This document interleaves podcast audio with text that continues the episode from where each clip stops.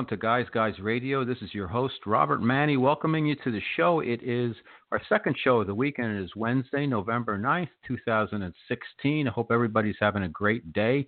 I know some people are not having a great day uh, after the election, but uh, some people are after the election. Uh, we have a great show for you. It's about karma. And uh, we have a special guest, Joanne DiMaggio, and she's going to come on when she calls in to talk about her new book, Karma can be a real pain. Past life clues to current life maladies. And really, what it's all about is um, things that have happened to people in past lives, if you believe in the recycling and the reincarnating of our souls into different physical forms. We get back, sometimes we carry along the psychic imprint and karma from past lives and things have to be worked out on this level. And Joanne's got a program where she gets into hypnosis, past life regression, and something called soul writing to help them identify some of their issues and uh, deal with them in this life, so they don't have to carry on those that karmic imprint into uh, into future lives. So uh, we're looking forward to speaking with her, and I think it's going to be a great show. Um, as as you know, um, uh, we had our election yesterday, and um, I just want to say a few words about that. Quickly do our guys, guys guide of the week, and uh, then we'll move on and get our guest on right away. But um, the election, um, you know, people want to change, and uh, there was two types of change possible. You had Bernie Sanders change, which was help out, try to get free college like they have in other countries, um, clean up the environment, th- things in that uh, uh raised the minimum wage to fifteen dollars. But unfortunately, the Democratic National Caucus or whatever committee proven that they really screwed him, and uh, they wanted Hillary as the candidate, and she was a flawed candidate in many ways, and uh, people want to change. So she was viewed as the status quo, and you had Donald Trump, who came across as the change agent. Now, as we all know, not all change is good. But this is what we have, and we're going to have to deal with it and him for four years. Here's a guy who hasn't had any government experience, um, not even dog catcher, and uh, he's been catapulted into the uh, most powerful position in the world. And the only people who've kind of hung on and been around him are people from the Celebrity Apprentice and uh, you know retreads like Rudy Giuliani and Chris Christie and Jeff Sessions and Newt Gingrich, and a lot of people are depressed. They're actually referring to today in New York, so many people, and it's been quiet here, uh, as like almost post 9 11 because they fear as to what can happen. Um, but I blame partially the Democrats because they set themselves up for this and they tried to force Hillary on people and uh, the, the FBI, which I think was terribly wrong in uh, coming out with that information about a week ago. Like, we're going to relook at 650,000 emails, uh, at some emails, and look at 650,000 uh, emails. And they did, and they came up with nothing new. But it had its impact. So Hillary won the popular vote, but she lost the Electoral College. It was a stunning upset. Now, let's talk a little bit about what a Trump presidency might be, and then we'll move on to the Guys, Guys Guide, and I'll bring our special guest, Joanne DiMaggio, on.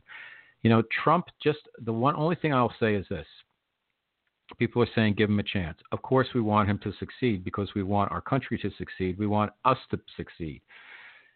But he is what he is, and he's not a very circumspect guy. The way he has built his business has been on defaulting from payments and going back and renegotiating, paying cents on the dollar. And he's gotten away with it.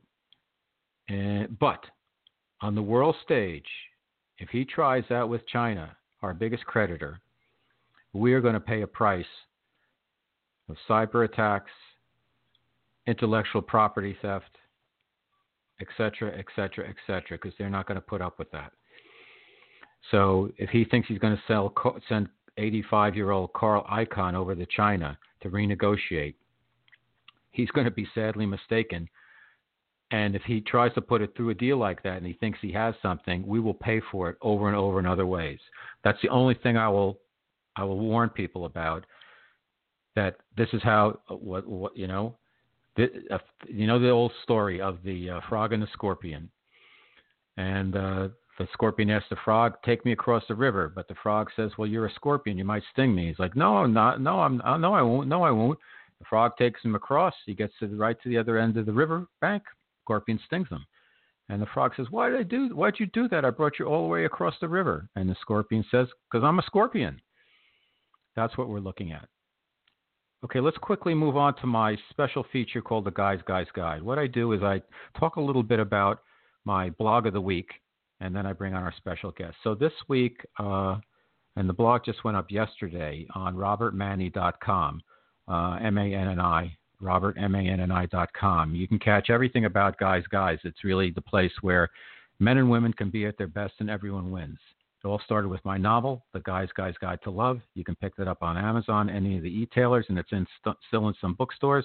You can catch me on my blog here on uh, Blog Talk Radio, all of our 201 podcasts of, of Guys Guys Radio are on iTunes, Stitcher, TuneIn Radio, and Blog Talk Radio. You can catch me on Facebook, Robert Manni Author, Twitter at Robert Manni, YouTube, Robert Manni Author, and uh, again, all our shows are free. Listen to them when you want to, or you can call us up live and talk to any of our guests. 347 945 5834. So, what I do is a little feature called the Guys Guys Guide based on my blog. And this week I wrote about the Guy's Guy's Guide to Marrying Later in Life. And there's so many people who, uh, you know, are looking for love who are over 40.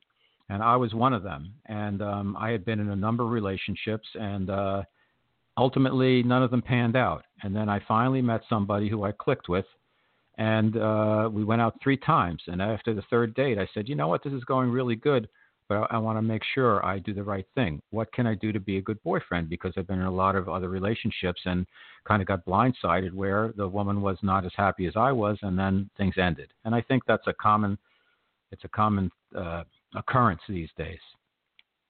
And the young lady who is now my wife of six and a half years said to me, "Pay attention." And I was like, "Wow, and the light bulb went off above my head. And I said, Is that it? And she said, Yes, pay attention. So we've been married six and a half years. We have a three and a half year old young son. So I got married later in life, and I've been thinking about it because there's so many people looking for love, and a lot of people either get married too young or they settle and things don't work out, and our divorce rate is over 50%. So, very quickly, let me give you three thoughts about whether it's uh, wise or not to marry later in life, and you make your own decision. And again, you can find it on my blog, uh. Um, number one, when you marry later in life, you've had the chance to really kind of get to know who you are, feel comfortable in your own skin, have some life experience, have some love experience. So many times when young people get married out of college or whatever, uh, they don't know who they are really yet. And although they are in, you know, love – a lot of people change between the time they're 25 and 30 even and people start to grow apart. And some people refer to these marriages at that age that don't work as kind of starter marriages. I never thought that way and i don't feel that way now. I think that's a bullshit term. Forgive my language but i just think it's ridiculous. There's no such thing as a starter marriage. Marriage is marriage you have to respect it and i personally didn't get married until i thought i was ready to live up to the marriage vows because that's really what it's all about and I know too many guys who screw around and they don't think that the sex matters uh, on the outside because they compartmentalize it. I understand kind of where they're coming from. I don't necessarily, I don't agree with it, and it's unfair to the woman. And now nowadays you have women who are doing kind of the same thing. But you have to make out of it what you make of it. And you have to decide when it's the right time to get married. The other reason to wait, to me, is that you become more established whether it's monetarily or career wise, and then you get more comfortable. Again, you know more about who you are. You know what you like. You know what you don't like. And I think at that point, you're in a better position to determine what's best for you in a relationship and the type of woman or guy you want to be with. So that's two reasons why I think it's sometimes worthwhile to hang in there and wait. And the last but third consideration is kids. Now, I waited a long time to get married, so long, in fact, that when I would go to family reunions, nobody even asked me when I was getting married. They just assumed it would never happen. But it did. One Thanksgiving, I told my mother, I'm ready to get married and I've made room for somebody in my life. I'll, I'll, i am going to meet somebody. And she said, "Oh, great! You're going to get married. Who who is it to?" I said, "I don't know, but it's going to happen." Well, a year later, I brought home the young woman who became my wife. We got married. Uh, you know, we got engaged, and we got married uh, a year after we went out, and then we got married a year after we got engaged, and that was it. And it worked out for me. Now, I'm not saying it works for everybody, but I was a little older. She was a little older. Now she's 15, 16 years younger than me, but still, you know, she was a little bit older than most women having kids. We have a three and a half year old. We're thinking about having another kid because we want another we want another sibling for our young son. Because I'm older and my wife's a little bit older, and we thought, well, we should have somebody for him. So if we're not around, he's got somebody else. Now that sounds like a twisted way of thinking of things, but that's just how it goes. That's one of the realities you face when you're an older parent and you have kids. You might be more patient. You might be better as a parent when you're older, but there is old father time, and nobody escapes father time. So that's a conundrum. You love the child so much, and you want to make the most of the time you have together. And that's the situation I'm in right now. Um, would I do things differently? Maybe I'd have a kid earlier, but I didn't know my wife earlier. Would I have gotten married earlier? No, because I didn't meet the perfect partner. What I suggest to everybody is don't get married until you're 100% sure in your heart, in your mind, in your spirit. If it doesn't feel completely right, don't do it. Trust your intuition. Don't do it.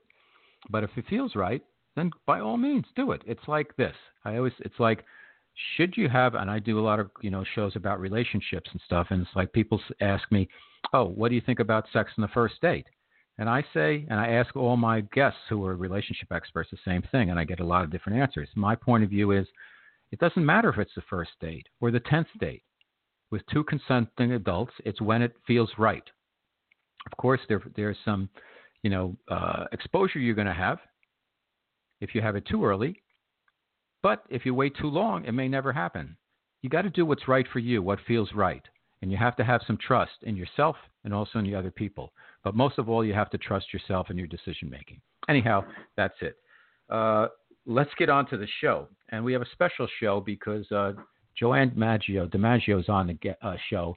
She's an author and a past life specialist. Now, you may know that I am uh, I am a uh, master clinical, advanced clinical master hypnotist. I don't practice that much, but I hypnotize myself and I've done past life regressions. I've been under them for about eight times. I've done them for other people. It's fascinating. And frankly, as a hypnotist, it's not the most difficult thing to do with people. And we'll have Joanne explain how it's done. She's back on the show uh, and she's going to discuss her latest book called Karma Can Be a Real Pain. In her long term quest for something new and exciting in past life research, our uh, best-selling author and therapist, Joanne Maggio, found that DiMaggio found that what she was looking for had been staring at her in the face for years. In fact, she had already written about it in her previous book, Your Soul Remembers. We had her on her show to talk about that. Assessing your past lives through soul writing. When she chronicled how she stumbled on the process of soul writing, which she defined as the written form of meditation. Joan's inspiring book offers a practical and simple approach to attaining altered mental state needed to tap into the energy of past life personas. And as she states, we are not alone in this wonderful on this wonderful journey. So please welcome my special guest, Joanne DiMaggio, and we'll talk about her book Karma Can Be a Real Pain. Good evening, Joanne. How are you? I'm good. How are you, Robert? I'm very good. And thanks so much for being on the show. Um, I think your book is fantastic. I went through it over the past week or so, and uh, I just think for our audience, could you? Uh, it's about karma, and it's about things we carry on from life to life. Could you just very simply define uh, your view of karma and why it's important for our audience? Uh, sure. Well, I think uh, the easiest way to define karma is that it's simply the law of cause and effect. Um, Edgar Cayce did a reading once, and he said, uh, "Whatsoever a soul soweth, that shall it also reap," which is uh, a very good definition, I think, of karma. So it's it's things that happened in a prior lifetime. It could be something you did to someone, something somebody did to you. It could be an attitude. It could be uh, the result of an illness or a wound or or even your death. Um, and it also could be positive things like your talents, your abilities, and your skills. And you bring that with you from lifetime to lifetime and uh, deal with it accordingly. And is this all part of our kind of soul's uh, uh, learning and ascension?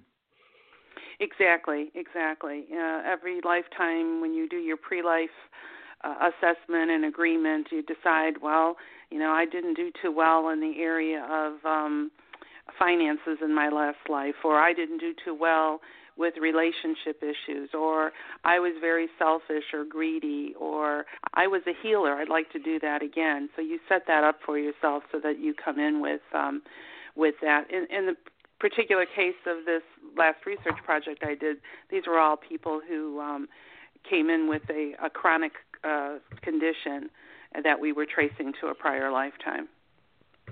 Okay, I was going to ask you. One of the questions was, how do you actually find these people? I mean, how do they find how do they find you when they come in with with a chronic con- uh, condition, and they come to you to do hypnosis and past life regression and soul writing, or like how do they how do they come to you?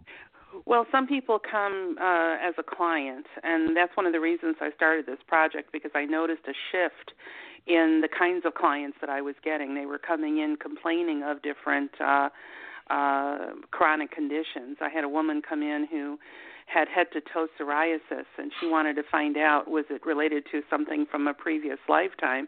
And mm-hmm. she went back to a life where she was a prostitute in the Old West. And when I asked her what was her last thoughts as her soul left her body, she said, I don't want to be touched. And so in this life, she manifests a skin condition in which nobody wants to touch her. So it was from some of my clients, uh, but when I developed the actual research project, I approached people at my uh, Unity Church and also through uh, the ARE uh, here in Charlottesville, and I had no shortage of uh, of volunteers to come in. I did over 50 sessions over a year period. Okay. Um, you talk about um, people's what what are people's common responses to this process where they come in you do the past life uh, regression you have them do some soul writing and then i guess they mm-hmm. do kind of review to see how things match up what what are people's common responses to this process well, initially when they come in, uh, almost all of them express concern that they're going to make it up, and or that they can't uh, be hypnotized. So they're they're coming in already with um, almost uh, two strikes against the process. But actually, when they get into it, uh, then they find they're, then they're much more at ease. They feel comfortable, uh, and as the story unfolds, it is uh, so profound and answers so many questions on a really deep level that they've been asking for a long time that they're totally amazed at the process and um, and find it extremely valuable. Now, is there, um, you know, I've done and gone, I've gone through past life regressions, and what I found was I was, I was kind of always myself. Uh, I was like, I did it like nine times. I was eight times I was a guy, but I was kind of like me, and in actually mm-hmm. similar type of situations, at different time frames, and then one or two times it was a completely different. I was a completely different person. Um, uh, it wasn't that much me, but um, I guess I was, but in a different, a different uh, variation, if you will. But um, mm-hmm. for for most people, um, talk to us about the the, the process of uh, going through past life regression. I mean, I know when you take somebody down, you kind of lead them down a pathway, and they go to a different door. Could you explain that process when you are working with somebody for the folks out there? Sure. Well, for this particular project, um, I used a script of uh, going into uh, some guided imagery, uh, in which I took them uh, down a hallway as, as if they were in a hotel, and then on both sides of the hallway were room, were different doors like you would find in any hotel, but each mm-hmm. door had a year on it representing one of their previous lives. I asked their soul to lead them to the door that uh, was was of the lifetime that was most impacting them. In other words, that's the door of the origin mm-hmm. of whatever chronic condition they were dealing with. So I I would start with a really deep relaxation. Uh, I did a body scan, and that's mostly to see if there were any sensitivities or discomfort or birthmarks uh, prior to actually starting the regression. Then we did the regression um, and uh, led them to that door, and then they you ask the typical questions in a regression. You know, what do you look like, and mm-hmm. where are you, and who are you with, and what's a significant event that's happening, uh, and uh, and other questions like that. You take them through their death.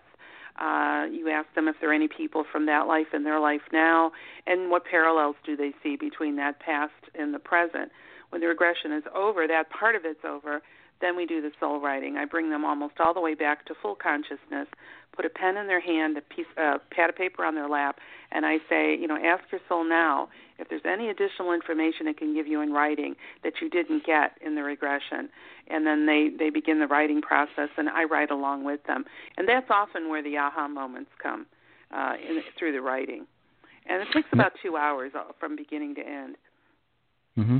And uh, it seems like the uh, soul writing is different than automatic writing. You explain that in uh, one section of the book, and it seems like the soul writing comes out in kind of like bursts uh, versus automatic writing, which can be kind of longer form, if you will. Could tell us a little bit about the difference between, for, for our audience uh, and listeners, uh, the difference between soul writing and automatic writing, just the highlights, because I think a lot of people have heard maybe one or both of those terms, but they're not sure exactly what the difference is. Yeah, automatic writing uh, is different from soul writing in that with with um, with soul writing, which is the um, soul writing is actually inspirational writing, as Edgar Cayce taught it. You um, always say a prayer of protection, surround yourself with white light. With automatic writing, you generally don't do that. With soul writing, your handwriting pretty much stays the same. With automatic writing, it, it often changes. Um, with uh, soul writing, um, you just consciously watch the the words appear on the paper with with automatic writing sometimes you really can't control your hand. It's just going off by itself. Um, soul writing guides you and, and offers gentle guidance. It sort of nudges your soul whereas automatic writing can actually compel you or command you to do something. The ARE has a, uh, automatic writing listed I think is the number two no no uh, right after Ouija board in terms of usage for um, developing your psychic skills, only because they have had many case studies, case histories of people who are dealing with possession because of the automatic writing, opening yourself up to uh, mm-hmm. whatever is out there kind of coming in. So I very much discourage people from doing automatic writing and to really understand the difference between the two. Okay, and past life regressions for uh, for folks who are not that familiar with it. Um, you don't really have to believe in. My understanding is, and correct me if I'm wrong, please, Joanne, is mm-hmm. you really you don't necessarily necessarily have to believe in reincarnation, but it, you have to have an attitude that's open, as if uh, it's what if this could happen. And it's kind of the same with hypnosis. You don't really have to, you know, there's nothing to be afraid of with hypnosis. You're not really, you know, people can't. The, the hypnotist can't make you do something that you don't want to do. That's not, you know, the, you can't hypnotize somebody to like go kill that person if it's not the type of person right. they are. Is that, is that, right, is that exactly. accurate? That's absolutely true. Um, and uh, so, uh, you know, people come in skeptical about it, and like you said, they don't have to believe in it. Some of them weren't even sure, um, and they but they had an open mind, and they were willing to to go down this road and to sort of surrender to it and see what came of it. Mm-hmm. and uh, they were all very pleasantly surprised at the, at what they discovered about their particular chronic condition and where it emanated from. Now you had one. Uh, I was reading the liver and kidney section most recently, and I had uh, personally. Maybe we can talk about this in a minute, but I had two robotic surgeries on my kidneys, and I was wondering. I'm going to mm-hmm. do the. I know you give the process in, in terms of the uh, soul writing, so I'm going to do that on my own. But I was reading about uh, one of the gentlemen who had, I, I think maybe it was his liver. He he had, and this also is something that comes up. It seems like frequently. He thought he had been um, a couple of mm-hmm. famous people, Stonewall Jackson right. and William, William Wallace. Tell right. us about that whole phenomena where people feel they may have been famous people, and this guy seemed to like really tie in very very seamlessly, um, and why that occurs, and is it how do you know if that's real or not for people? Well, this this fellow in particular, his name is Jack. He's 37 years old. He's a former Navy corpsman with the Marines and Operation Iraqi Freedom uh, veteran. So, mm-hmm. uh, he, really a kind of a neat guy. He came into my office uh, the first time. Uh, I've done three sessions with him, uh, barefoot with a Confederate cap on, and it was the middle of November. And I said, Jack, why are you barefoot? You know, and he said, Well, I'm honoring the men of Stonewall Jackson's. Uh, troops wow. and I was like, wow, I knew nothing about that. Well, anyway, um most people who come in who say that they're somebody famous um when we actually go back uh very seldom uh, are they able to tie it in? You know, a lot, for instance, you know, I tell people, well, if they say they're Napoleon, for instance, I'll say to them, well, are you Napoleon sitting on the horse and you're looking out at the crowd through those eyes, or are you in the crowd and you're looking at him and you're associating yourself with him? And many times that's it. I had a woman who claimed to be Patrick Henry, and when I asked her why in the world she thought she was Patrick Henry, she said, because he's a good talker and so am I. Well, that's not enough. And most of the people who really were famous are very humble people. They don't go around bragging about it. In sure. Jack's case, if you saw a picture of Stonewall Jackson and you were sitting with Jack, it's uncanny. They look exactly alike. Uh, so he's one of the very few people that I've had come in that I really truly believe uh, was. Uh, in his case, I do believe he was uh, Stonewall Jackson. Um, I don't know about the William Wallace life so much, although his description of it uh, and memories of it uh, were pretty accurate. Also, with with Jack, he is volunteering at the Stonewall Jackson House in Lexington, Virginia. And he came in once to say, you know, they're going to do some refurbishing, and I want to remember what the house looked like when I lived there. And my goodness, he went through room by room and described everything um, to a T. So, you know, that's that's what happens with. Um, but most people are your average, uh, uh, you know, John Smiths and Jane Does uh, very seldom have I really encountered that a person who um, had been famous in a previous life. But you know, they now all tell, had souls too, so they have to come back one way or the other. sure. Now, tell us a little bit just on that one case study. So, so for people who are interested in picking up the book, they know how this works. So he, I believe, Jack, I think it was it was liver. He was in the liver and kidneys area. So, mm-hmm. what what happened with him? He came to you and what was he how went, did you tie the injuries back into what's going on now and how did you help him then afterwards move forward? Well he went back to a life in 38 AD in Judea uh and he was in the uh uh so he picked that uh, one in that doorway that's the door he picked. He didn't go back okay. to the Jackson life or the William Wallace life. Um, what was interesting about Jack is when we did the body scan, he started giving me all of his um, uh, uh, discomfort and sensitivities and birthmarks from all of his previous lifetimes, which no other uh, volunteer had ever done. So he was already picking up on injuries that he may have had to his uh, kidneys before. Um, he was suspected of government. He suspected the government of some illegal activities, and uh, was going to turn whistleblower. Uh, mm-hmm. But he was uh, he was captured, beaten, and then crucified. Uh, the beating he took um, was repeated blows to the kidney area, and that's uh, that's how we tied that particular um, uh, injury in. Uh, but um, but he has such a long history of similar injuries from other lifetimes that it just simply compounded. Uh, and as far as uh, the healing end of it, um, with um, with Jack, uh, he said that his condition improved after our session. Um, often, when you uncover the origin of uh, the condition, uh, it releases it, and uh, we do some forgiveness work. Mm-hmm. We let it go, and uh, just simply in the knowing and in the understanding of its origin, oftentimes it uh, dissipates. Uh, so that was one of my follow-up questions to all of my the 20 out of the 50. I did 23 that are in the book, and about six to eight weeks after their session, I followed up with a questionnaire and asked them, you know, how what's your condition like now? Has it improved? Is it healed? Uh, is it the same, or did it get mm-hmm. worse? And um, and I just wanted all that for statistical purposes, um, because I really did want this to be a true research project. Um, I like to think of myself as a spiritual scientist, uh, mm-hmm. and I wanted Absolutely. everybody to be able to tell their own story and so that it's not me saying to you, "Hey, look, you know, all your chronic conditions are the result of a previous lifetime." It wasn't me saying it; it was the the folks that that entrusted their past life journey to me. And um, do the the clients, if you will, typically come back for another session, or you do the follow up and they they're kind of good to go at that point? No, we don't. Uh, very seldom do people come back. Uh, it's a usually they only need one session.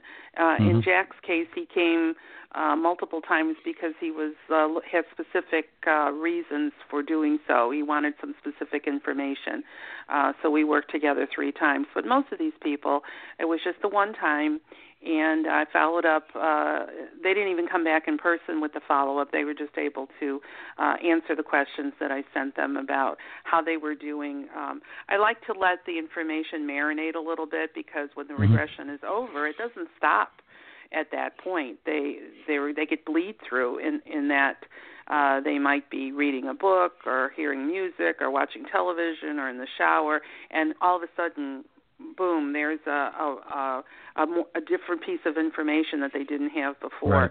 And so I give them that mm-hmm. time to let it all marinate, and then um, then I ask them, you know, well, how are you doing now? Uh, did this really mm-hmm. make a difference? Yeah. Um, now, some of the folks um, that you've worked with, it seems like they they can now uh, identify people from their past lives that have been reincarnated in this lives at, right. this life after they've gone through the work with you. Talk to us a little right. bit about that. One of the that's fascinating asked, that they can recognize people like now in this life. They say, "Oh my God, that's my whatever from right. eight centuries ago." Right. Yeah, that's one of the questions I ask at, at the end of the session is uh, to just kind of feel into the essence of the soul of the people that they mentioned in that regression. So if they talked about having a spouse or children or parents or friends, whatever, I'll say to them, I want you to go back and I want you to focus in on the energy of that person and see if you recognize that same energy in somebody in your life now. Now, keeping in mind that we change sexes and we change roles. So there were people who might have said, "Oh, my my husband feels a lot like my mother now," or um, you know, my uh, my daughter in that lifetime uh, feels like my friend Judy in this life. So uh, you know, we we change, but you could feel them, you can sense it. So they're using all of their sensory um, organs to to to uh, process this information, and so you know, they just they just get a feeling and then they go with it. Mm-hmm. Now, uh, you also have a section in the book about you know, drugs and alcohol, and you mm-hmm. know, alcohol and even drugs uh, in various forms have been something that have been with us throughout history. So, can you, Joanne, just quickly talk to us about what what is the significance in uh, your work and identifying these tendencies for people to get involved with drugs or alcohol? Well, it's interesting because that's the that's one of the areas I didn't want to I did not want to work with people with those issues. I didn't want to work with people with emotional or mental issues, and I didn't want to deal with people with sexual issues. And what do you think? That's what I got. Mm-hmm. A lot of people came in of with course. those. Um, the alcohol addiction. Uh, you know, I had one woman who was a flight attendant uh, who went back to a life in 1712 in France, um, and she was a 30 year old male and was in with a crowd of of people who a, a group of men who um they spent all of their time in these opium dens and they spent all their time drinking and uh in that lifetime she died at a fairly young age um and in this lifetime what do you think she incarnates that same group of people the same souls that were with her in that uh, 1712 life have reincarnated wow. again, and what do you think they're doing? They're they're Partying. luring her to go drink. Yeah, wow. and so she did it again. So that's um, that's one of the um, examples of uh, of that particular um, uh, issue. So uh, the other one was um, a 44 year old ma- male named Chris. He went to a life in 200, 234 in the Middle East. Uh, was a woman at that point, um, and had some problems with the, the father father issue and ended up uh, dying by suicide. And uh, Brian Weiss talks a lot about about how past mm-hmm. life therapy can be important to the healing process for adult survivors because he says it provides a safe way of unlocking and clearing the experience, and uh, it also gives them the uh, you know an emotional framework in which to process and integrate those memories that are released during the healing process. So. Um, so yeah, it's an important tool. Uh, usually, I like I said, I usually don't encourage uh, individuals with with those issues to come in. Sometimes they it gets in a little over my head, you know, in terms of what mm-hmm. their needs are. Um, but in this case, I think especially with Meg, the the flight attendant with the alcohol problem, I thought it was really fascinating to see how um, that same group of people were able to influence her in two lifetimes to do something that mm-hmm. normally she wouldn't have done, which was wow. drinking. Um, you also mentioned, uh, you know, Parkinson's. There's Parkinson's, Alzheimer's, and uh, diabetes. Now, these are uh, maladies that people have that they seem to be more contemporary, though I'm sure they've existed, but they weren't identified as such in the past. Or are they more current uh, contemporary maladies that people have? What's your perspective on that? Because it seems like so many people nowadays you know, as seniors, you know, it's either Alzheimer's or Parkinson's. You got one way to go or the other. I don't know if this is based on our GMOs and our diet and all of that, and then diabetes also with all the sugar intake. What's yeah. your are these are these new sicknesses or these have been well, around we, for a long time? And what's the significance well, of them now? And what can yeah, we learn? The, when when when we would when they would go back to their past life, very seldom would they have the disease that they have today. What we saw instead was that there were circumstances that set it up to be what it is today. So, in other words, um, now with Meg, it was alcohol and, and drugs, and and then she's dealing with alcohol now. But there were others who who weren't like that. The ones who came in with diabetes, they I did not get any Parkinson's um, uh, or Alzheimer's patient uh, people this time around. But um, the diabetes people, uh, the the the two that I thought both of them uh, said had, were linking. Um, chronic fatigue to the diabetes. Now, one of them said that uh, one was Sandra, retired community college professor. She went back to a Native American lifetime, um, and in that lifetime, um, she was smoke he was smoking uh too much uh peyote and mm-hmm. uh in this lifetime she said she felt like she was in a fog and that the, that smoke was still in her system and she said that the smoke was uh the fact that it was still in her system made her lethargic and causes issues with her blood sugar and the other one Janet who is a marketing professional went back to 1650 in Italy um, and she talked about there was a lack of sweetness in her life in that lifetime, hmm. wow. um, and she, and she needed to learn to appreciate simple things. And so she also said she had chronic fatigue, and that that led to her diabetes. So it wasn't always a tit for tat. Oh, that it was so mm-hmm. easy. Sometimes it was an attitude issue, or um, you know, um, I had one Gary. He was um, uh, a 68 year old. Um, uh, man who went back to a life in 1832 in Virginia, and he was in the Civil War. He was an officer in the 32nd Virginia Infantry, and he used his saber to cut off the thumbs or the hands of his opponents. And in this lifetime, he has arthritis, and it's only in his thumbs, no place else. So wow. that's that's sort of a tit for tat, but that doesn't always. It's not always that clear cut. Sometimes you really have to, uh, you know, analyze uh, what's going on in both lifetimes to make the connection. You know, it's interesting with past life regressions. Uh, some people think, "Oh, I'm going to sit there. It's like I'm sitting in a theater. I'm going to watch a whole movie of my life." That was not my. Correct me if I'm wrong, but that was not my personal experience. I know it mm-hmm. lasted a while when I went under, but mm-hmm. the the the experience itself seemed very quick, almost fleeting. It went right to death, and the death is unemotional. You just watch it, and it's like you don't. Right. You know, I felt bad a little bit uh, for the person I was because I could relate to that person. But it, it wasn't like watching a movie per se. It was more like seeing something with your third eye or your inner eye. Right. Is that is that correct? Right. Oh yeah, absolutely. And it's interesting what you said about the timeline because when uh when my clients uh come back to full consciousness and they say, "Well, what time is it?" and they realize that 2 hours have passed, they're absolutely yeah. shocked. They they had no idea that they had been uh reviewing all of this. But it, it depends because some people see a lot of detail. Uh, some people don't see anything; they feel it, or they sense it, or they right. hear it, or they taste mm-hmm. it, um, and it's very real to them. I mean, they if it's a sad scene, they will burst into tears. Um, mm-hmm. If they're uh, fearful, you, you you'll be able to tell that they're fearful.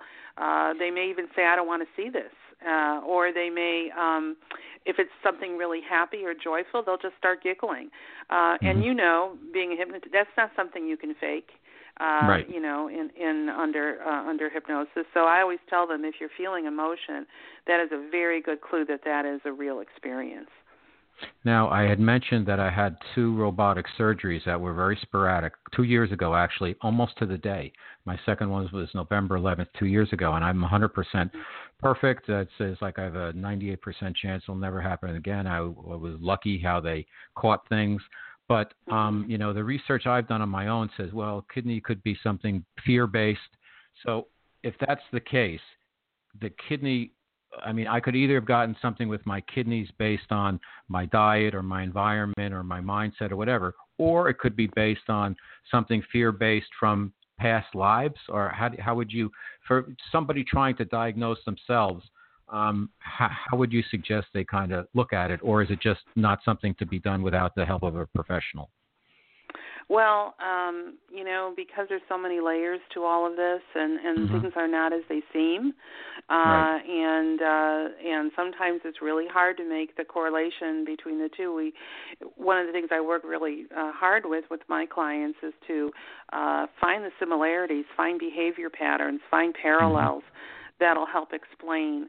Uh, and then sometimes it's very symbolic of something completely different than than what it appears to be. Um, so if you think about what is the function of the kidneys, you know, and you can kind of go that direction as well. I mm-hmm. have uh, some kidney issues myself, and I was wondering, uh, you know, eh, what that was related to. But I think mm-hmm. for most people, they don't really spend that amount of time psychoanalyzing, you know, it. Um, when they see it in a regression, it feels right on every level. And once it, once they make that aha moment, and they go, "Oh yeah, now I get it. Now I understand. Now this makes perfect sense." Um, that's mm-hmm. they're halfway to healing right there. Okay, just two quick questions, and I'll let you go. And you've been fantastic. And I can tell everybody out there, uh, you know, our guest is Joanne DiMaggio. The book is Karma Can Be a Real Pain Past Life Clues to Current Life Maladies. This Guys Guys Radio you're listening to. But I can tell you that from being a professional in the hypnosis area, Joanne is the real deal because she's talking about it exactly how I was taught, and everything she's saying is is the real thing. So thank you for your authenticity, Joanne. I mean, I know what you're, you. the work you're doing, and it's a it's a giving thing. And thank you for doing that great work. So my first question is: Do you see the type of work you're doing becoming more accepted and uh, flourishing into the future? And, and if so, what are the next le- layers of it? Well, you know, I'm encouraged because there are some medical doctors who are finally making statements that they believe that uh, chronic conditions can be traced to a past life. One of those is Norman Shealy, uh, who mm-hmm. said that in his experience, all significant illnesses or accidents in this life are the result of unfinished business from a previous life. So for a doctor to come out and make that kind of a statement. Huge. I think it lends a lot of credibility. It is. Um, we still, you know, in this country, only about 24% believe in reincarnation, so it's sort of an uphill battle. Like we said earlier, you don't have to believe in it. So people don't want to uh, embrace it because they think it's against their religion, uh, and it really isn't. It's uh, reincarnation was in the Bible till the fifth century at the Council of Nicaea mm-hmm. when they took it out. Uh, but um, but you know, I may not be able to convince anybody of that. They'd rather believe sure. it's one one shot deal, you know. Mm-hmm. But I do think that as we become more and more aware uh, you know, and and do some research, do some reading, see see what other people's experiences are. That this will become hopefully it'll gain in the mainstream the way massage therapy has. I hope. Mm-hmm. Although this is still considered kind of out there for some people, but there's always hope. You know that that'll change. It's growing, and what we're doing here on Guys Guys Radio, we're helping you spread the word. So keep up the good work. Um, last you. question. Uh, you do mention, and I'm going to do it myself, how to uh, do some uh, soul writing on your own. If you could just give a couple mm-hmm. of bullet points on that. We want people to buy the book, Karma Can Be a Real Pain, um, by Joanne DiMaggio. But h- how can they, if they want to do a session on their own while before they're picking up your book, what should they do? If you'd like to do soul, if you do meditation already, that's half of it. Mm-hmm. Um, get go to a very quiet place, take some deep, deep breaths, just become completely relaxed. Surround yourself with white light like you're floating in a bubble of white light. Say a prayer of protection. You can say any prayer that you want. Just surround yourself with that white light uh, and make sure that uh, ask that only the highest and best come to you. Put your uh, pad of paper and uh, have a pen in your hand. You could do it on the computer, by the way, on the keyboard. But you know, because your eyes are halfway closed, if you shift over one key, you won't be able to read anything. uh, so, uh, so I always do it by hand, and then I'll I'll transfer it later. And just um, allow your keep your wrists loose just start making some ovals just to get the writing process going. And out of those ovals will come letters, an E and L. Uh, now, you may get just a word here or there. You may get a phrase. You may get full sentences. You may get paragraph after paragraph. If nothing comes to you in writing, but it you the message is in your head, go ahead and write that down. Then go back to making the ovals, and then the message will come. It's coming from a very high place uh, and it's uh, it's available to you 24 hours a day, seven days a week, and anybody can learn to do it. It isn't a, a special talent or ability; oh, it's your you, birthright. Do you need a specific question, or do you have to have a specific intention? Um, when you go into you the process, you don't have to. You can you can ask, uh, you know, for a message for your highest and best, or if you have a okay. specific question, especially if you want to look into your past lives through using soul writing, you can do that. You can um, you can actually, if you get good at it, uh, you could do what Frank DeMarco did in his book Chasing Smallwood, in which he actually had a conversation with his past life aspect. So it went back and forth where Frank would write something and then his past life aspect would write something wow. and they would go back and forth like that. It's very fascinating. Very mm-hmm. fascinating. Fascinating. Well, listen, uh, Joanne, you've been a great guest and your work is terrific, as I've mentioned. Tell our listeners where they can find out more about you and your books and your work. Um, well, thank you. At uh, my website, it's joannedimaggio.com. That's J O A N N E D I M A G G I O dot com. Fantastic. And well, the listen, book's available on Amazon too. Awesome. And it just came out and it's terrific and it's so fascinating. And again, for our listeners of Guys Guys Radio, Joanne's the real deal. Trust me on that. Uh, you know, there is a process to this. And when you get into this area, people always wonder is it legit or not or whatever. This is how it's done when you're guided by a professional. So just know that hypnotherapy can be a very positive experience for you people out there. If you have a, a need for it or you're interested in it, it can really unlock a lot of doors to self knowledge. So, congratulations, Joanne. Thanks so much for being on Guys Guys Radio. My pleasure, Robert. Thank you so much. Okay, take care. All right, All right folks. Bye bye. Bye bye. All right, folks, that's our show. Uh, our guest has been Joanne DiMaggio. The book Karma Can Be a Real Pain. Um, so we had two shows this week, and we're going to be back next week, next uh, Wednesday, I believe. Uh, Jody Hershey, an author, is going to be our guest. And until then, you know, try to lick your wounds or not party too much if you're uh, in terms of how you're taking on the news of the election. Uh, it is what it is. We have to get through it, and um, hopefully, uh, the person who gets elected can step into the role and realize that the role is based on service, not self service. So, anyhow, I leave you with that because that's what a guy's guy does. And remember, better men, better world. Guys, guys, finish first.